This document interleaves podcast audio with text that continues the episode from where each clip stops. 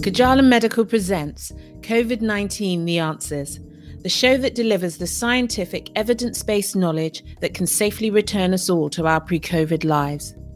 My name is Dr. Funmi Okunola, and I'll be hosting the show. Every week, you can listen to me interview a highly respected professional about the science that can reduce your risk of becoming infected with this coronavirus.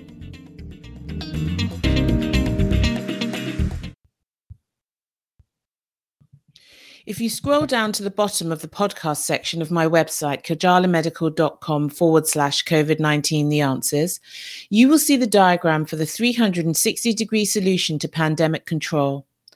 This solution illustrates the risk reduction measures that we need to put in place, working collectively to manage this pandemic, future pandemics, and to live with the coronavirus safely.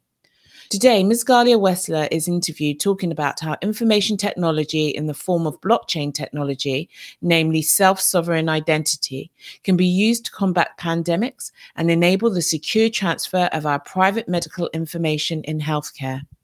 I've provided links to the research paper around which the questions for this interview are based and some further reading that explains the technology.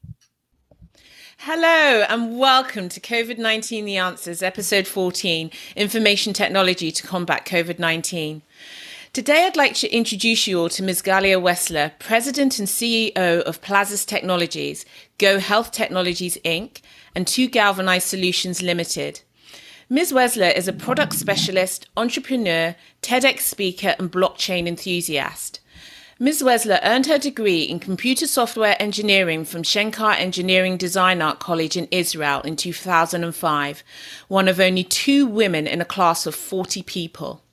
Ms. Westler gained experience as a project and product manager in the IT corporate world while studying for her degree and for a number of years after, where she built her craft as a team builder and leader, paving the way for her to exercise her entrepreneurial skills in 2009 by founding her first company, Two Galvanized Solutions in Canada, where she has led a team in building over 200 apps, websites and B2B solutions over the past 13 years. In 2016, Ms. Westler founded Plazus Technologies, a software company that works with small to medium-sized enterprises to provide streamlined, security-focused digitization of their business processes using blockchain and other AI technologies. Ms. Westler is a skilled presenter and motivational speaker who has been invited to speak about IT all over the world, most notably at TEDx Stanley Park in Vancouver in 2016, where she delivered a talk entitled Social Media, Obesity and Our Loneliness. In 2020, with the onset of the COVID-19 pandemic and with the collaboration of the REACH organisation and the Canadian government, Ms. Westler founded Go Health Technologies, Inc., which has developed an app that anonymously holds an individual's encrypted personal data on self-testing as a type of digital wallet on their smartphone. Welcome. Thank you very much, Funmi. It's very, very nice to be here. So Galia, what made you decide to become an entrepreneur and set up three different high-tech companies over the past 13 years? I think I've always been an entrepreneur. I never quite knew that at the beginning because as we start our careers, we usually start them even as kids. We try different things to become business owners. And as we fail, I like to call it failing forward. And for me, the path has been with a lot of obstacles and a lot of failures. And finally, when I arrived to Canada, I actually grew up in Israel. I was born in Canada, but grew up in Israel. I was able to progress with my career. I have become a senior project manager and senior product manager. But as I like to say, I hit the glass ceiling quite early in my career. And I realized that it is within my core to be an innovator and to work with highly skilled individuals and to be able to select the teams and the clients that I work with in order to feel fulfilled with what I do for my job, which is to work in Web3 type projects, innovative technologies. And we've always been at the forefront of technologies.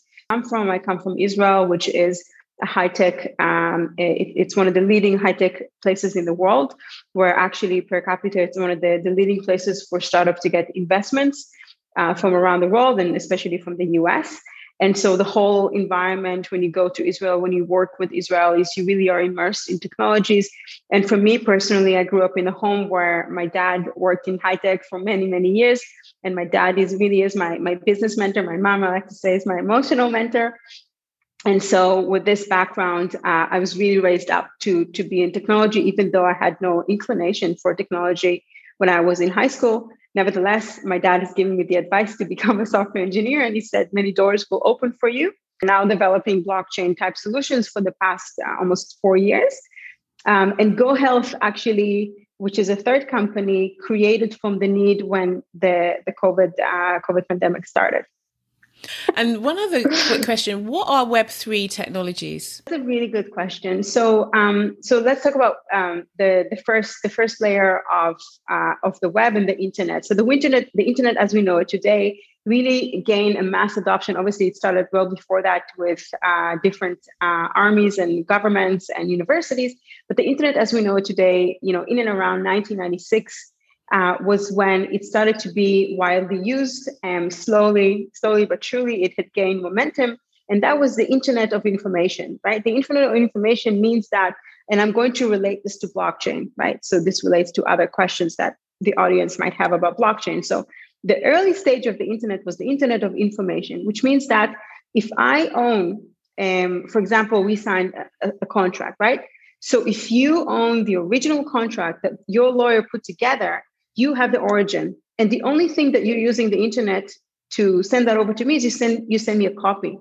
When we progress into blockchain technology, which started to happen in Web 2, and now it really is going to be really engraved in our daily lives, which is now at Web 3, we are now looking at a layer where it allows users such as us to be able to claim our ownership and not just receive a copy, we want to receive the ownership.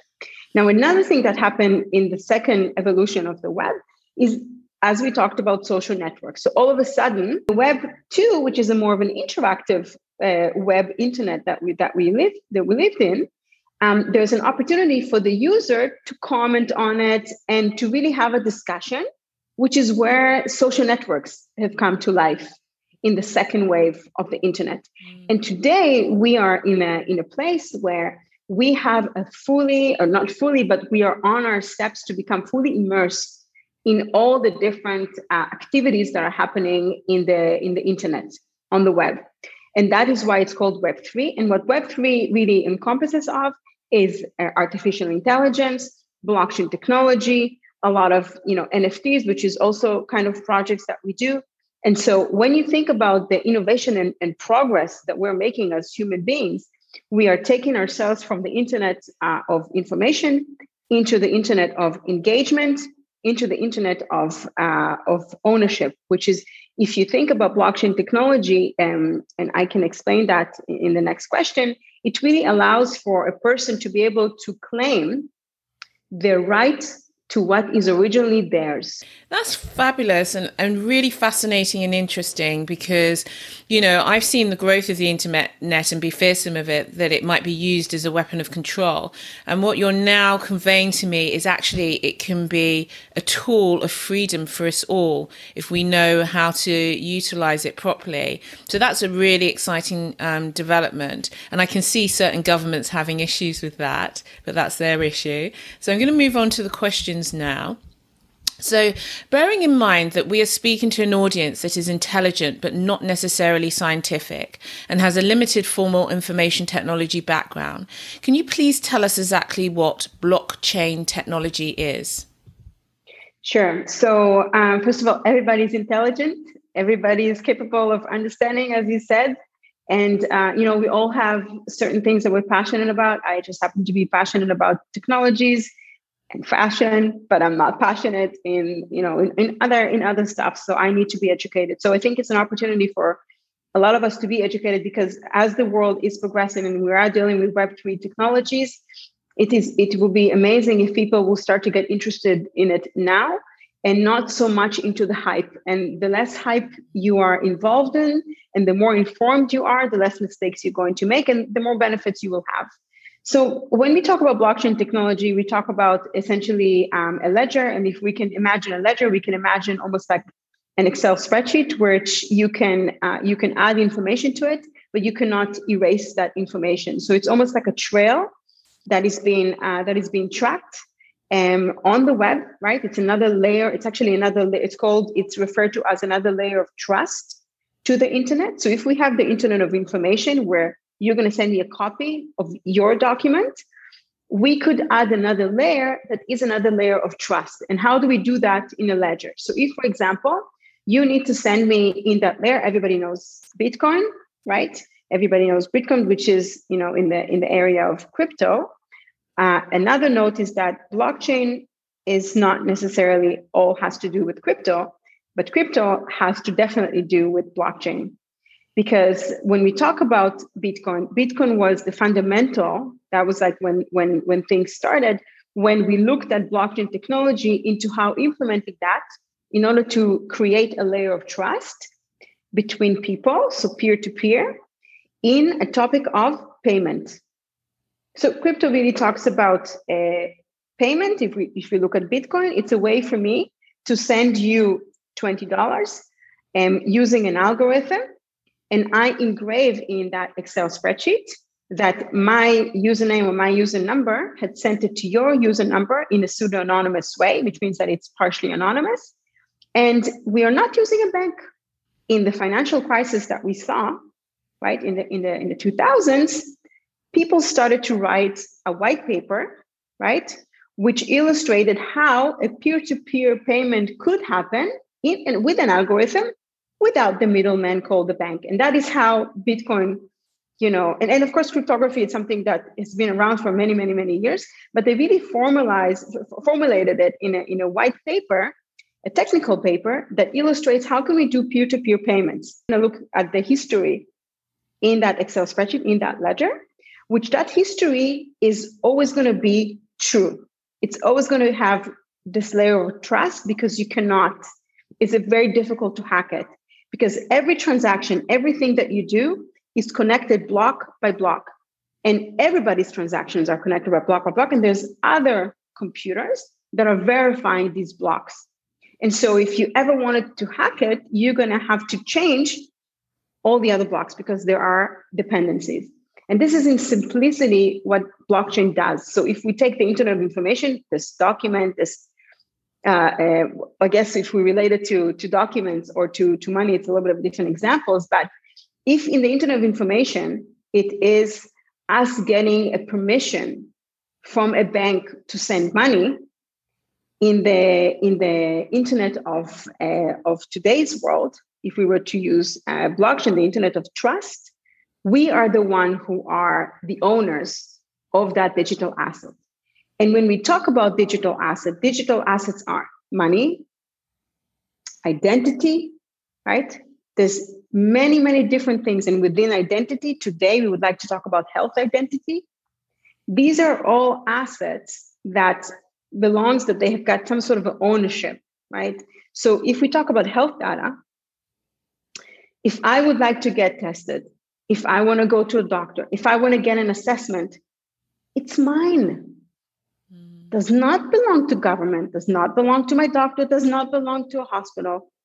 It is mine. I'd like to talk about the research around COVID-19 related applications for blockchain technology. There are three leading areas of research for blockchain tech usage during the pandemic, namely 1, pandemic control and surveillance, 2, contact tracing and vaccine or immunity passports, and 3, keeping track of supply lines. And I'd like to talk about each in turn. So at the moment, living in a COVID world is scary and cumbersome. Scary because you never know when you're going to be infected and what the long-term effects this is going to have for your health, and also if there is a new variant lurking around the corner, and cumbersome for international travel with all the testing you have to partake in. Could you describe how blockchain has been used in testing and contact tracing? So, unfortunately, it has not been used enough. And I'll tell you how we came up with this idea. And my team and I participated in many hackathons, many technology hackathons at the beginning of this pandemic. I was stuck in Germany. I couldn't go back to Canada. And we were trying to think, what are we going to do, right? We had a very difficult time, right? It was a lot of unknown internally in our company. We had difficult times. We had difficult times communicating with clients and stakeholders. I think everybody could share, right, the difficult times that we all had. And the one thing that, you know, is common for all of us, in particularly to you as well, is that urge and that need to do something, because we felt helpless. We didn't know what was happening. And as we felt helpless, we were trying to find ways to find solutions. And as technologists, we joined different hackathons. So hackathon, for people who don't know, it's a kind of competition where you get together and you hack a solution, hack in a way that you program, and you come up with a solution. You completely try to design it and develop it in a rapid way, and then present it to a committee, and then you win a prize. So we're talking about April of 2020, right? When mayhem started to happen. And the simple idea said, how do we get the economy going? The economy stopped. I couldn't get out of this country. And you couldn't get out of your country. And I wanted to see my mom and dad, and I couldn't. And then I was really afraid to be infected, but I wanted to see people, right? A lot of us, we felt lonely. And one of the impacts of being so isolated in a different quarantine and different, and also different rules that countries had. And so when we came to the hackathon, we said, what could we do to get the economy going? And one of the ideas that we had in the hackathon is we have to almost segregate the community, the society, the city, the neighborhood, between those who are shedding the virus and those who are not. And how do we do that? We do that with testing, right? But how do we do that in a way that doesn't impact the user's privacy? And a note on that, in the country that I grew up in Israel, they have used horrible techniques to do track and tracing without the user's consent, sending it to the secret services of Israel to automatically detect that you have been around somebody that has shedded the virus, and sending you a text message, you must go to quarantine. Mind you, this was a trial version, yet they've imposed that on the citizens of Israel, which is something similar that happened in other Asian countries as well. They completely violated privacy rules, which is why in Germany, for example, where privacy and GDPR is a really high topic here, they didn't allow to use track and trace at the beginning. They've used it a little bit later. And so in this kind of environment, we came up with an idea. How do we use our phones to detect if we're shedding the virus and then tap our phone to enter a clean space? That's it. That was the idea. And blockchain was all behind that whole hackathon idea. And so the way we implemented it, and the way we're now doing this project with the Canadian federal government and the organization that you've mentioned, and many other parties as well, we are using a technology and a method called self-sovereign identity, which is something that other companies and airports and other organizations and airlines in particular are using to actually fulfill the same idea. How do we create a verified, let's call it user, that we know for certain that this user holds certain credentials? So what are credentials? Credentials are not that just health, right? So if you talk about health, my credentials is I might have a certain blood type, I might have a certain health status, my age, where I'm from, my characteristics, and also if I'm shedding the virus. We intake this information, and we don't take personal information. We don't take actual name. We just verify, for example, what is important for you in this process, Galia's age. You don't care that it's Galia. You don't even care about my date of birth. You just care about my year of birth. So we take pieces of this information, these credentials that I have, and you also take the fact that I am, for example, negative for the virus. And you might also be interested in my some past history, I don't know, allergies that I have, whatever it is that's interesting for you. And you encrypt it in a wallet, which means that it is being stored on my device. So from a security perspective, you will have to hack each and every device to take an encrypted information, decrypt it, and then figure out, oh, there's an SSI ID that has a positive test. I'm just telling all of this information is flowing to a dashboard for WHO, which was also involved in the project at the beginning, to the government, to the hospital, to the nurses, to whomever is involved.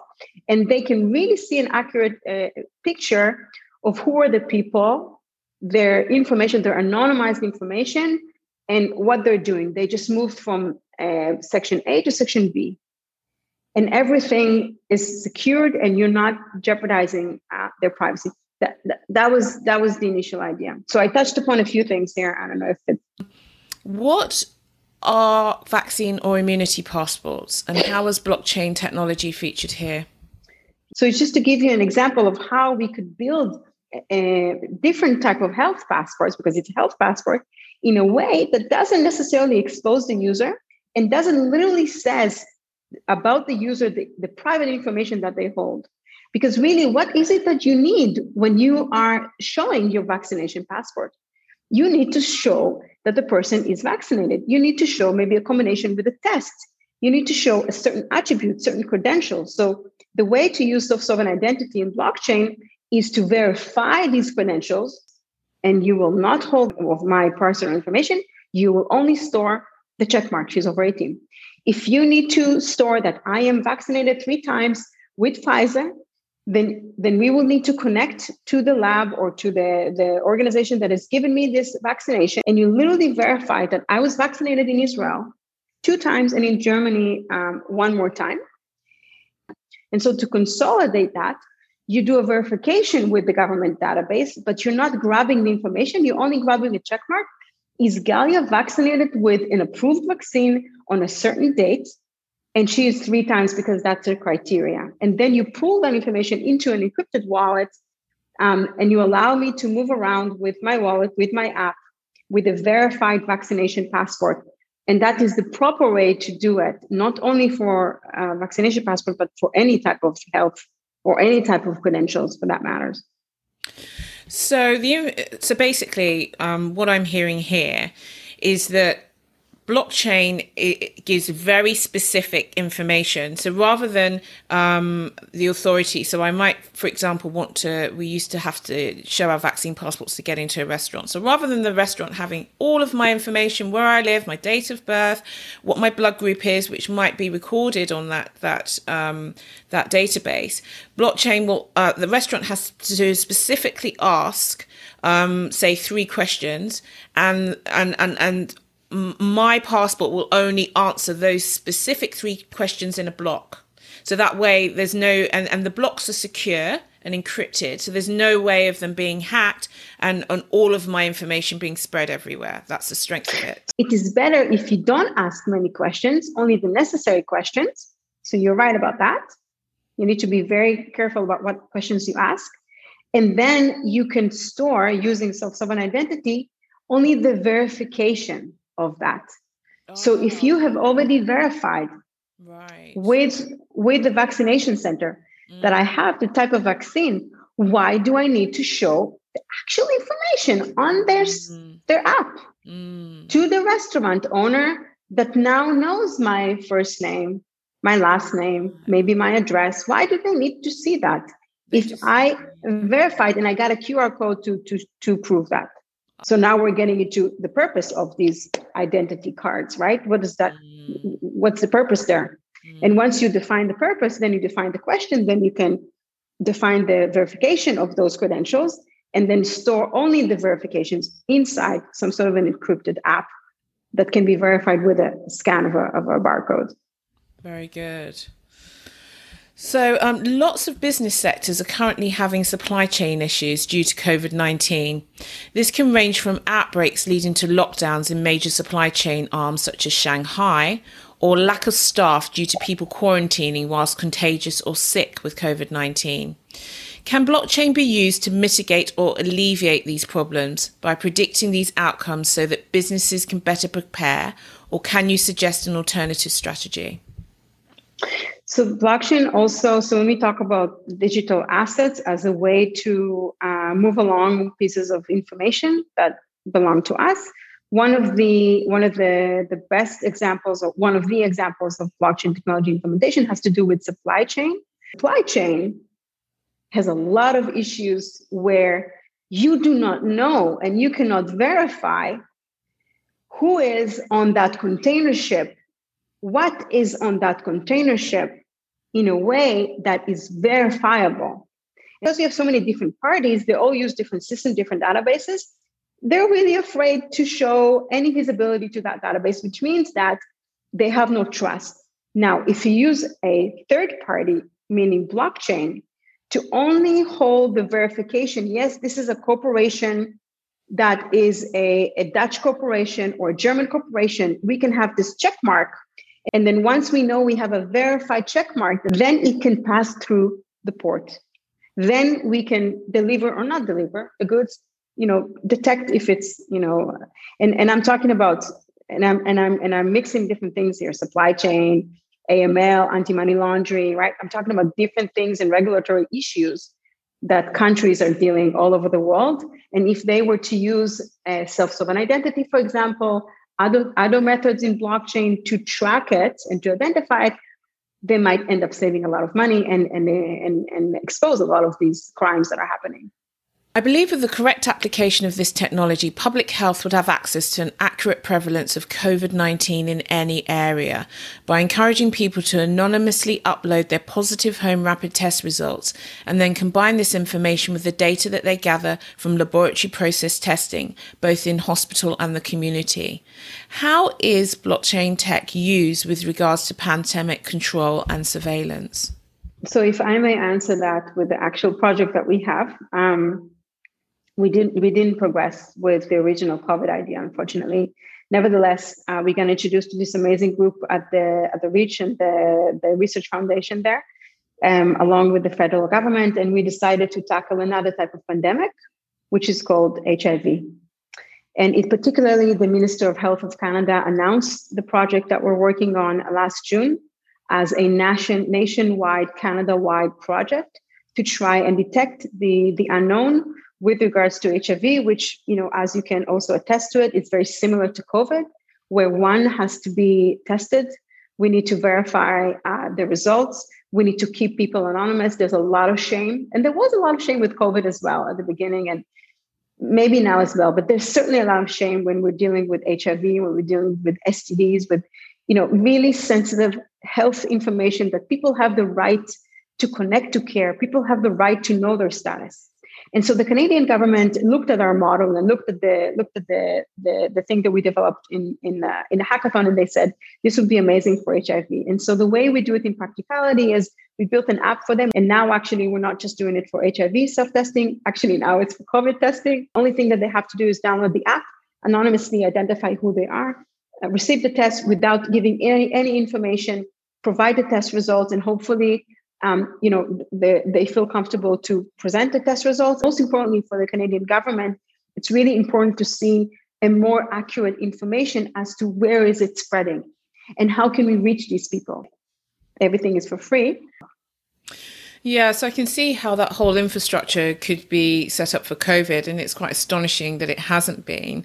I suspect because COVID-19 has been trivialized and labeled as something akin to the flu, where in fact it's a serious and deadly virus that can lead to a lot of chronic disease. So maybe as people begin to understand issues like long COVID, post-acute sequelae of COVID, where you can, your risk for organ damage, for example, even with a single COVID infection can be 70% to organs or more damaged, particularly if you're unvaccinated. So I think when those things start to be understood, then we may well get adoption of that technology. So I guess at the moment, it's almost like a theory that the technology could be used for surveillance, whereas it's not implemented.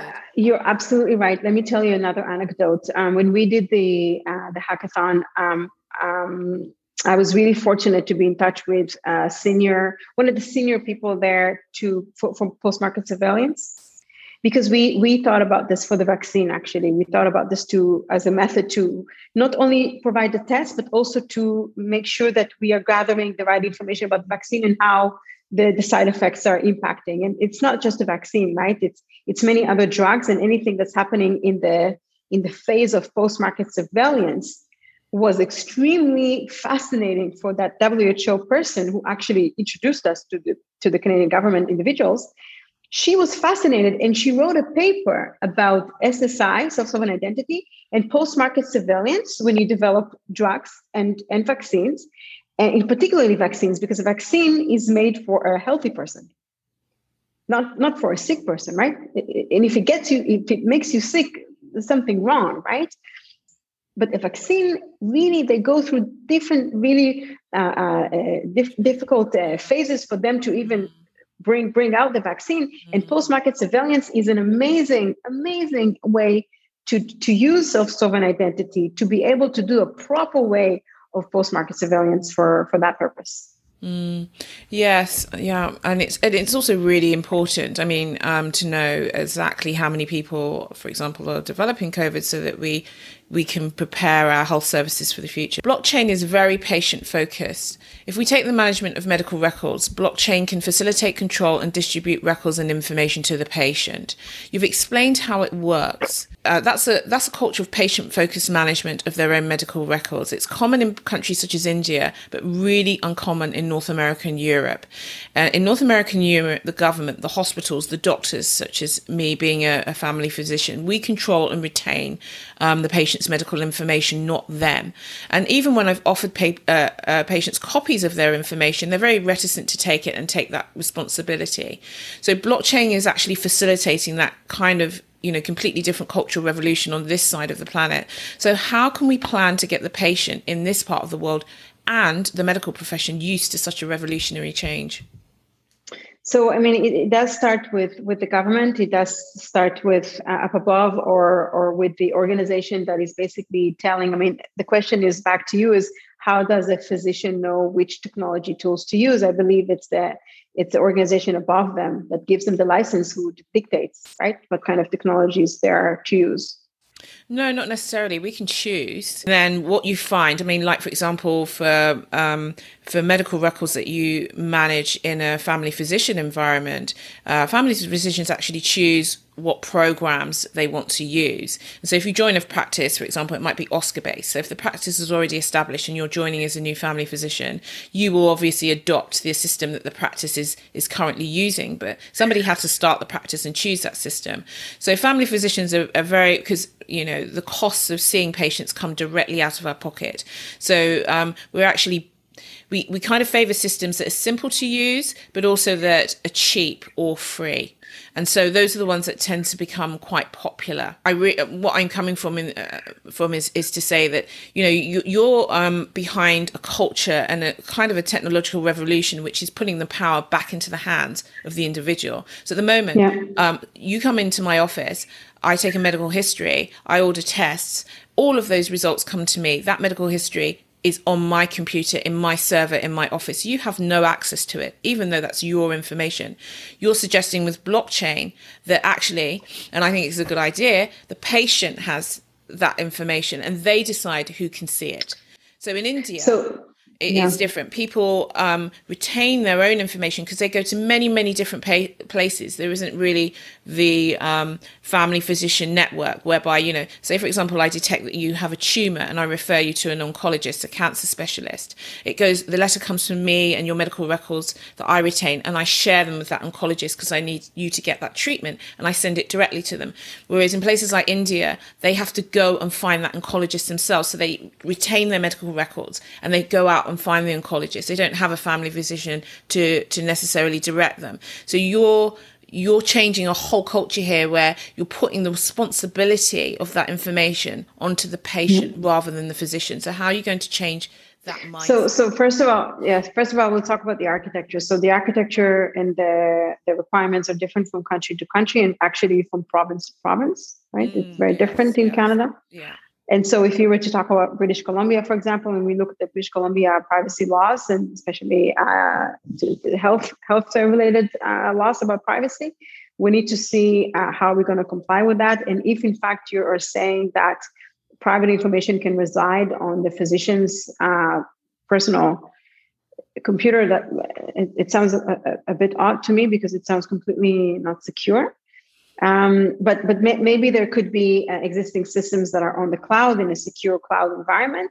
But if we were to imagine some sort of a environment where there is a server somewhere, whether it's on-premise or on the cloud, using blockchain technology, you could develop an app to, first of all, verify that the person is who they say they are. They've got MSP, they've got, you know, they're a Canadian resident, they're Canadian citizens, whichever credentials you need to verify.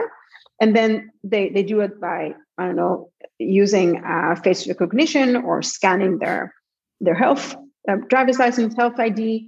And then on this app, we only store, remember, the check mark. This is Galia. She is, maybe you call me by first name, only first name, if I feel comfortable to share that with you. So I get to share that with you.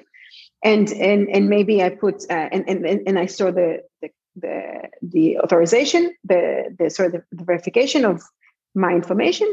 Then I interact with the app.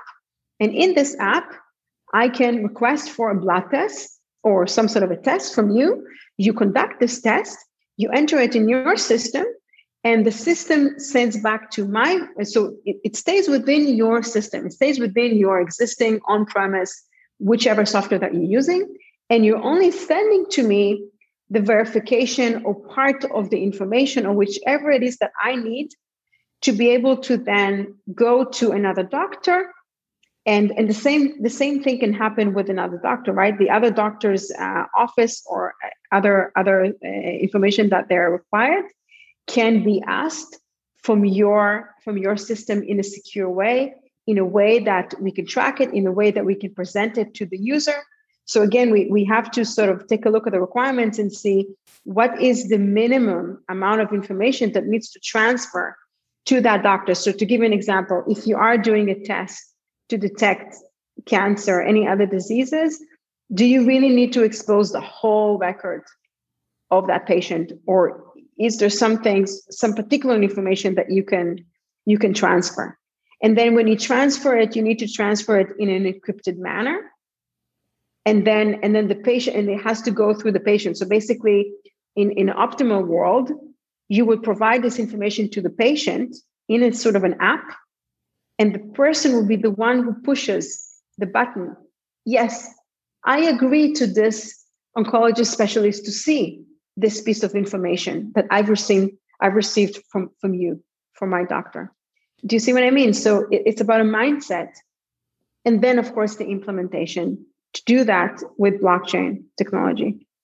So, yeah, I mean, I fully understand that blockchain facilitates that. And I, personally speaking, I think we should put the power of the control of medical records to the patient. I find very often when they have that responsibility, they retain the information in a much safer manner than the medical profession does. For example, at the moment, we're still faxing.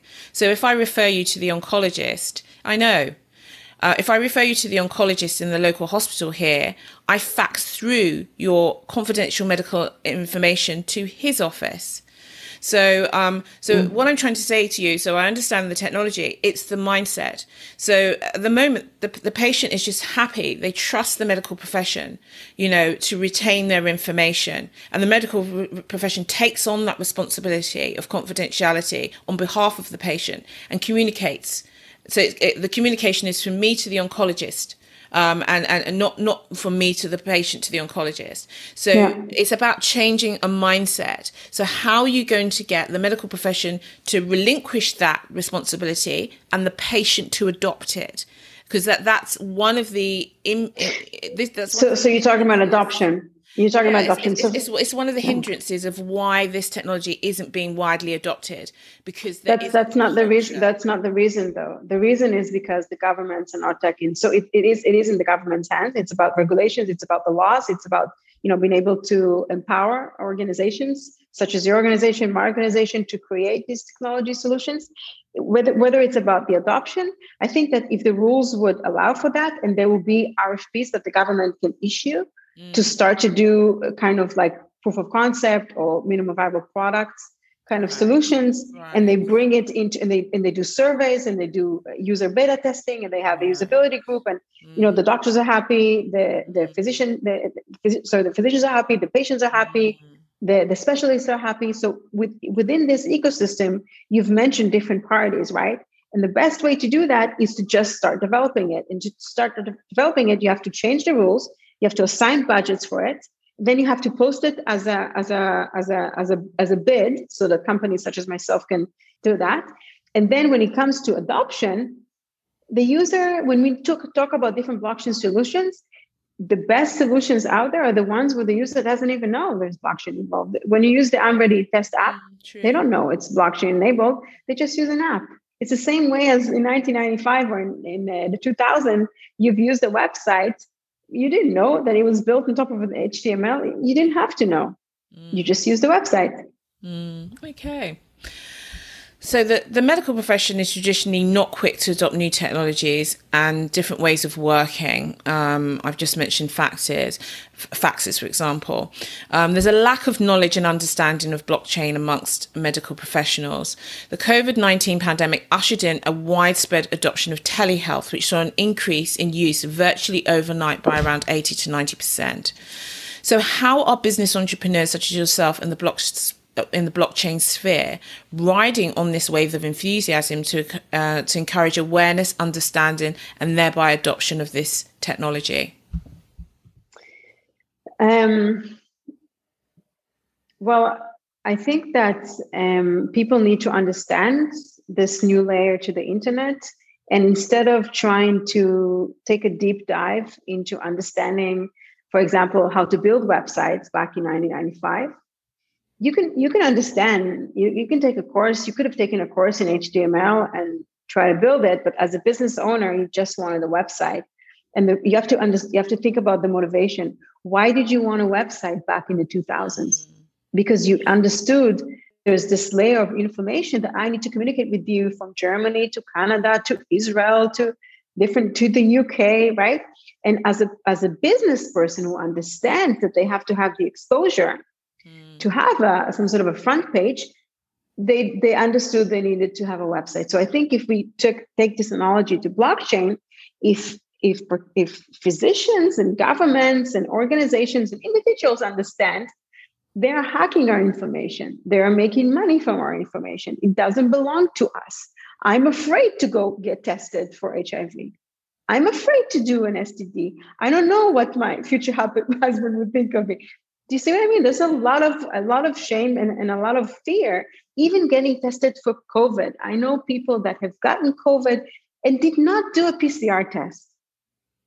They don't know their status. They're taking antigen tests, which are not accurate as the PCR test, and they're still in the dark, literally in the dark, inside their room, completely like in isolation, because they are afraid to go and to be tracked and traced and to be exposed, because there's no anonymity and people are afraid. So I think if people claim the right for ownership, for privacy, for owning their digital assets, their data, their identity data, their money, their other types of digital assets, then governments will understand that this new layer of the internet, which is blockchain that we're talking today, is the right solution to bring this to the people by developing these types of solutions. Another factor I feel that might be hindering the adoption of blockchain technology into medical, into healthcare, is integration of this new tech with existing health platforms. So in your opinion, how can this be overcome or facilitated? So when we talk about digitalization revolution that governments have to go through, which is what you are saying, really, that we have to take a look at the architecture. And this is what we do with our clients. We take a look at the whole architecture. We take a look from security perspective, from usability perspective. Integration is just something that has to happen. So if you have even an antiquated system that we have to integrate with, hopefully they have available APIs, which APIs are the ways to connect through a channel, through a secure channel, to an existing system. And then we look at it as any ways to integrate. So when you develop blockchain type solutions, essentially you're building enterprise type systems. So you're developing code and you're integrating this code into an existing system. Right. Okay. Another factor is the costs of incorporating this new tech could be significant. Can you comment on the cost benefits of adopting blockchain technology? So I would do, if I were to be involved in such a project, like let's say they take me as a consultant, then I will sit down and I would ask them about the manual processes and how much money does it cost them? How many salaries do they have to pay for that person to do this manual work of entering all this data information, then to check it, then to put it in a secure folder instead of connecting to a secure folder, to do this verification, to call the patient, to, you know, the emails that you're sending, the password that you're going to put on the PDF, on the, you know, like all these. And then I would also try to hack it because we have security engineers. We will do penetration testing. So we'll try to hack it on their behalf. And then we'll show them a report. This is your gaps. And once we do this analysis, we can tell them it's actually costing you this amount of money every year or every quarter. And if you implement it, this is going to be the cost and you will reach your return of investment. So what you're saying is blockchain technology provides an efficient and abbreviated path with regards to transferring information than traditional methods that we're using in a widespread way today. So it cuts out many steps that would cost the enterprise money. It actually abbreviates and makes it more secure. So that in itself is of benefit. Is that what you're saying?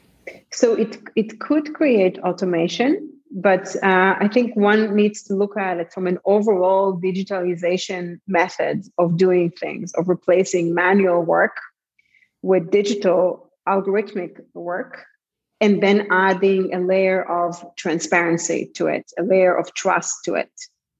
So I would look at it as a whole project, where a project is, you know, you can call it the blockchain project, but a lot of the components that we're going to digitize and automate might not be blockchain related, if that makes sense. So the cost efficiency is a project-wide cost efficiency that a company would do when they're about to develop such a project. Right. Okay. Another factor is the impracticality of storing vast quantities of medical information generated on a blockchain. For example, medical image files such as an MRI scan can take up huge amounts of data storage. So how can the storage be safe, secure, and cost effective? There are decentralized storages out there that could be placed on the blockchain, but I believe according to GDPR, again coming from Europe, you're not allowed to store it on the blockchain. What could be stored on the blockchain and what doesn't need to be stored on the blockchain? You could just store on the blockchain the things that cannot be disputed. For example, if you think about this MRI picture, what is the purpose and what is it that you don't want it to be disputed? The diagnosis. What is it that is really important for you not to be disputed? Whatever it is that you don't want to have any doubts about it, and that everybody can forever look at this ledger and say, yes, this is the doctor that approved it, and this is the diagnosis, and it cannot be disputed. This is the type of information that you could consider putting it on an engraved type of Excel, if that makes sense. It does, but you know, people are incredibly mobile nowadays. So at the moment I'm living in BC. I might want to move to Ontario. I might even want to move to Bali. I would have, you know, I broke my leg in a cycling accident. I haven't, but say I did, for example, and an MRI was taken of my knee, and I'm developing issues whilst I'm living in Bali.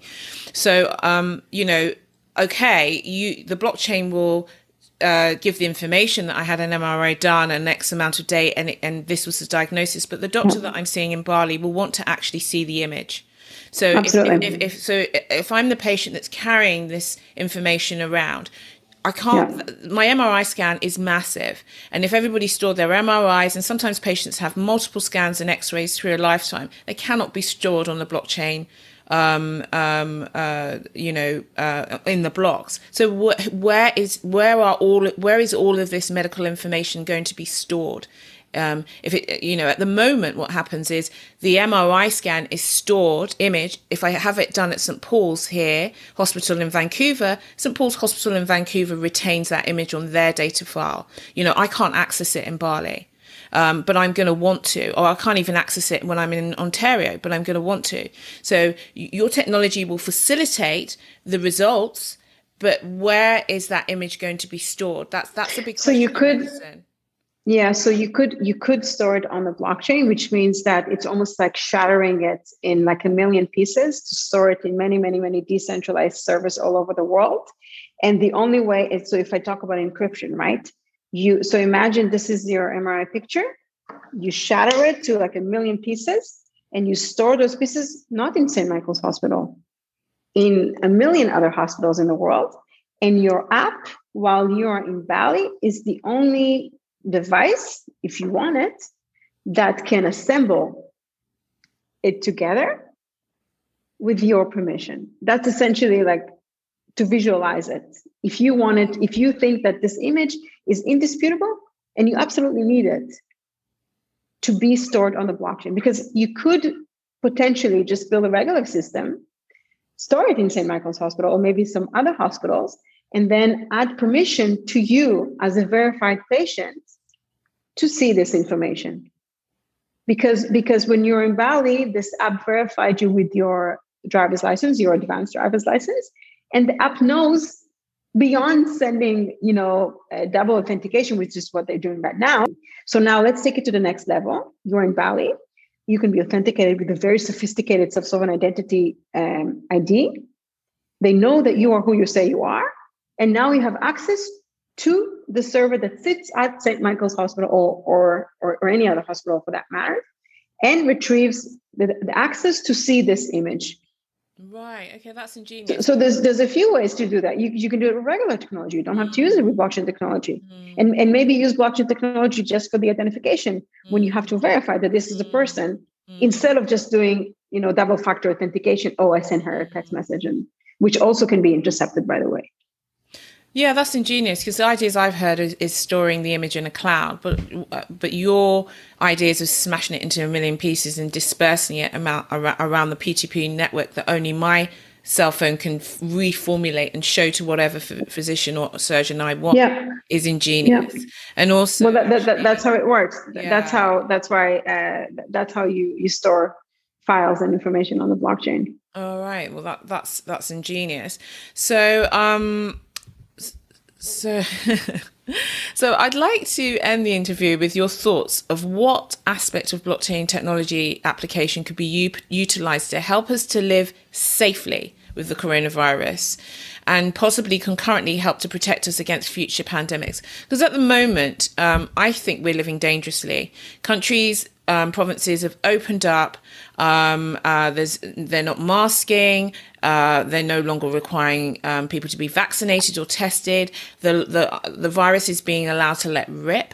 Granted, because they feel at present in certain countries, they have high rates of vaccination, and they're saying, okay, we have high rates, but at the moment the research isn't there to show how much vaccination protects you from long COVID or chronic organ damage, for example. We believe with preliminary research that it reduces the risk, but we don't definitely know. So in my opinion, people should be protected from ever getting infected in the first place. So, how can blockchain technology facilitate us safely living with the coronavirus again, so that we don't have that worry in our head? What aspects of the technology do you think can facilitate that?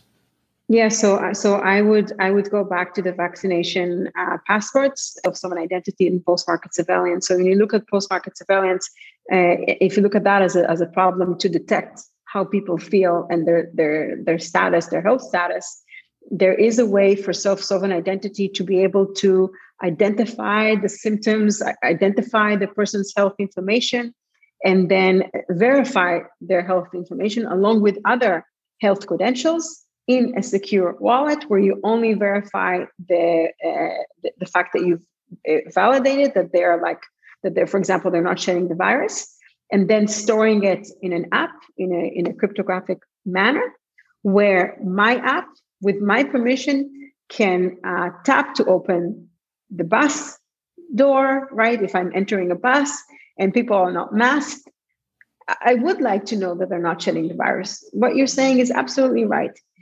And when we know our health status and the environment knows, and we do it in a very responsible manner, And we are the ones who own it on our devices. We are the one who pushed information. And by the way, retrieving the information is another thing.